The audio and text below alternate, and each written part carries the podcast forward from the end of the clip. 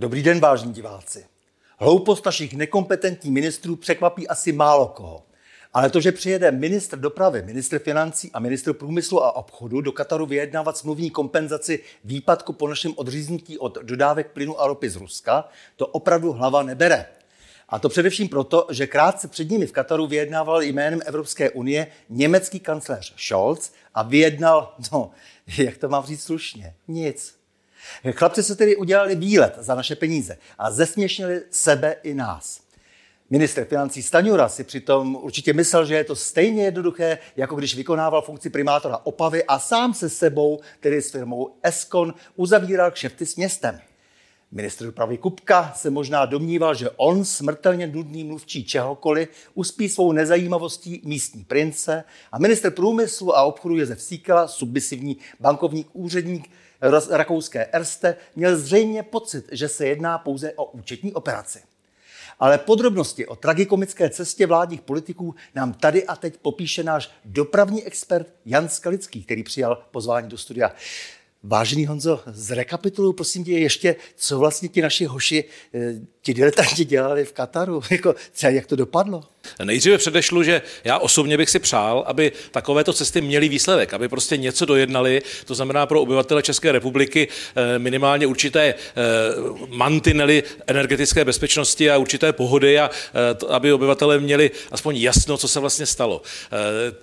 Ty tady říkáš, Stando, že oni byli na výletě, je to samozřejmě možné, napovídá tomu také to, že sebou měli velké týmy náměstků a různých poradců a ředitelů různých organizací, byl to velký tým, velká parta, ale to, co je mnohem podstatnější, je, že jakékoliv jednání v Arábii, v těchto zemích, má dva základní parametry. Ten první oni deklarovali, že se trošku snažili naplnit, to je mít osobní vazby, osobní vztahy, o to se snaží. Nevím, jestli je úplně ideální to dělat ehm, na základě nějakého ekonomického fóra nebo nějaké, řekněme, výstavy. Ehm, myslím si, že spíše by to mělo být projednáváno eh, cíleně a dopředu, ale ten druhý parametr, ten je mnohem důležitější a to je určitá prestiž země, za kterou oni vystupují. Já jsem přesvědčen, že katarští eh, šejchové se budou bavit s Číňany, budou se bavit se Spojenými státy, možná s Německem a přitom víme, že Německo eh, vlastně na základě této podobné návštěvy spolupráci odmítlo a řeklo, že to není dohodnuté a není to spolehlivé a že na to nemohou prostě spoléhat a nedohodli se.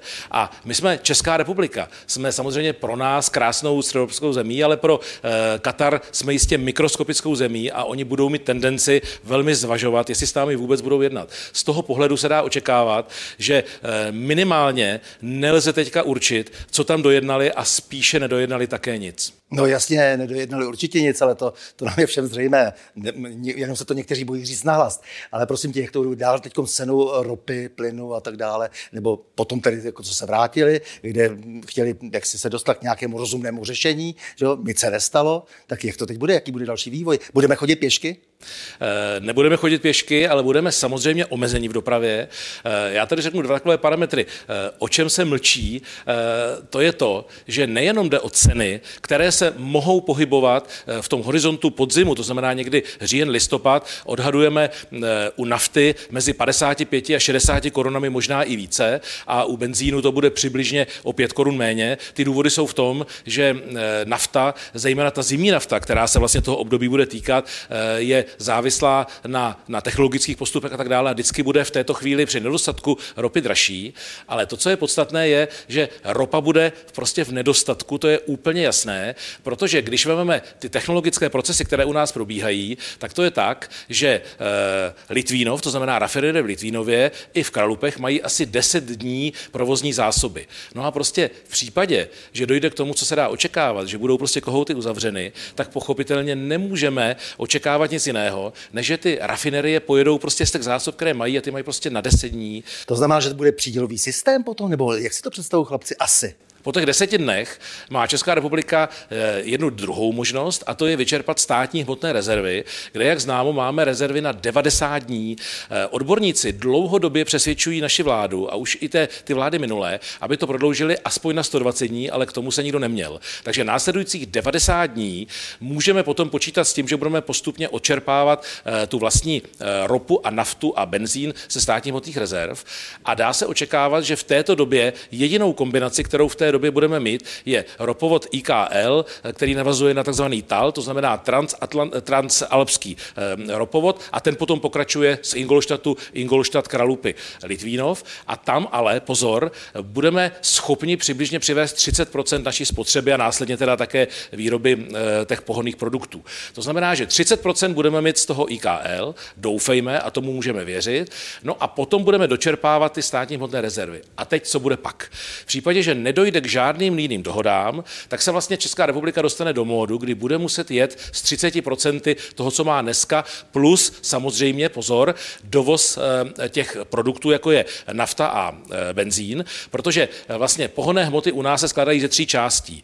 Je to 5,5 milionu tun, které zpracovává Litvínov, 3 miliony, které zpracovávají Kralupy a přibližně třetinu k tomuto součtu ještě dovoz hotových produktů, to znamená nafty a benzínu. Takže pokud se udrží, a teď pozor, to je totiž to velmi zajímavé, eh, to množství produktů nafty a benzínu, které teďka právě vozíme, tak dobře máme 30% plus jednu třetinu, takže máme třeba 60, 66% současného eh, materiálu. Ale vzhledem k tomu, že většinu toho vozíme z Německa a Německo pravděpodobně bude mít také problém, tak je otázka, jestli oni nám ty produkty, jako je nafta a benzín, dají. A když nám je nedají, no tak nám prostě zbývá pouze IKL ropovod, což je asi 30-33%, a potom jednoznačně z toho vyplývá přídělový systém. A to je na nějakou tvrdou odpovědnost. Koho by si hnal k odpovědnosti? Protože to není žádná legrace. To, co se děje, prostě to znamená opět další vlastně polínko prostě eh, pod ten kolaps eh, našeho hospodářství. Milí Stando, eh, zase si dovolím, dovolím doplnit tu otázku, o čem se mlčí,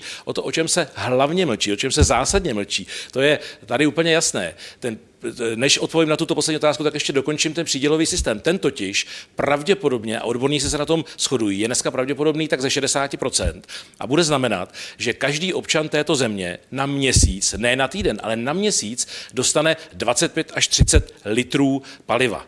Eh, větší problém bude s naftou a my jsme, jak známo, naftová země, na rozdíl od třeba Spojených států, které jsou benzínoví, my jsme naftoví. Menší problém bude s benzínem.